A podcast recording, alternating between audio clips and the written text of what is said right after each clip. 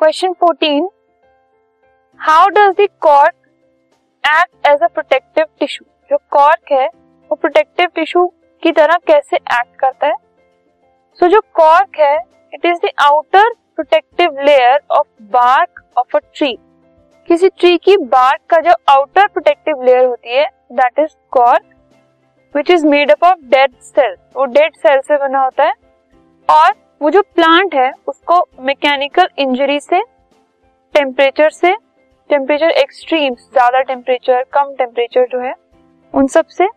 और ऐसी बहुत सारी इन्वायरमेंटल फैक्टर्स से प्रोटेक्ट करता है। It also prevents the loss of water by evaporation जो इवेपोरेशन से वाटर का लॉस होता है, उसको भी ये रोकता है। तो जो कॉर्क है, वो भी आउटर एरिया के जो भी जितने सारे फ़ंक्शंस हैं, एक ट्री के, बाग के, वो परफॉर्म करता है। This podcast is brought you by Hubhopper Shiksha Abhiyan अगर आपको ये पॉडकास्ट पसंद आया तो प्लीज़ लाइक शेयर और सब्सक्राइब करें और वीडियो क्लासेस के लिए शिक्षा अभियान के यूट्यूब चैनल पर जाएँ।